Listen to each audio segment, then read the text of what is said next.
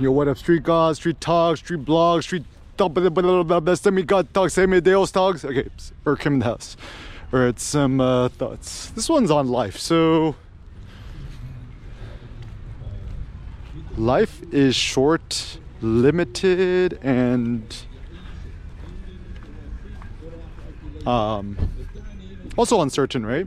So why not just effectively utilize your time in your life, kind of like a memento vivere, remember to live, kind of memento mori, memento time, memento tiempo, I guess.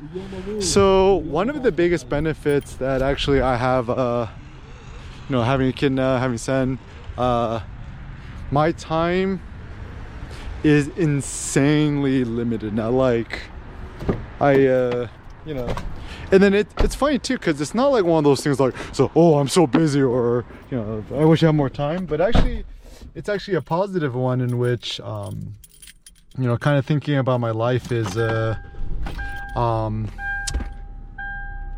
because life is so limited and short.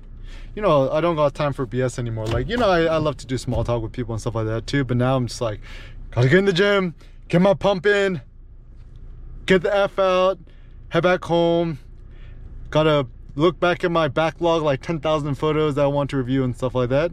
So just in life, the best way to conserve time and conserve life, extreme pruning of the inessential, least amount of time as far as possible, maximum time, creative work, lifting weights, getting a pump on, and empowering humanity.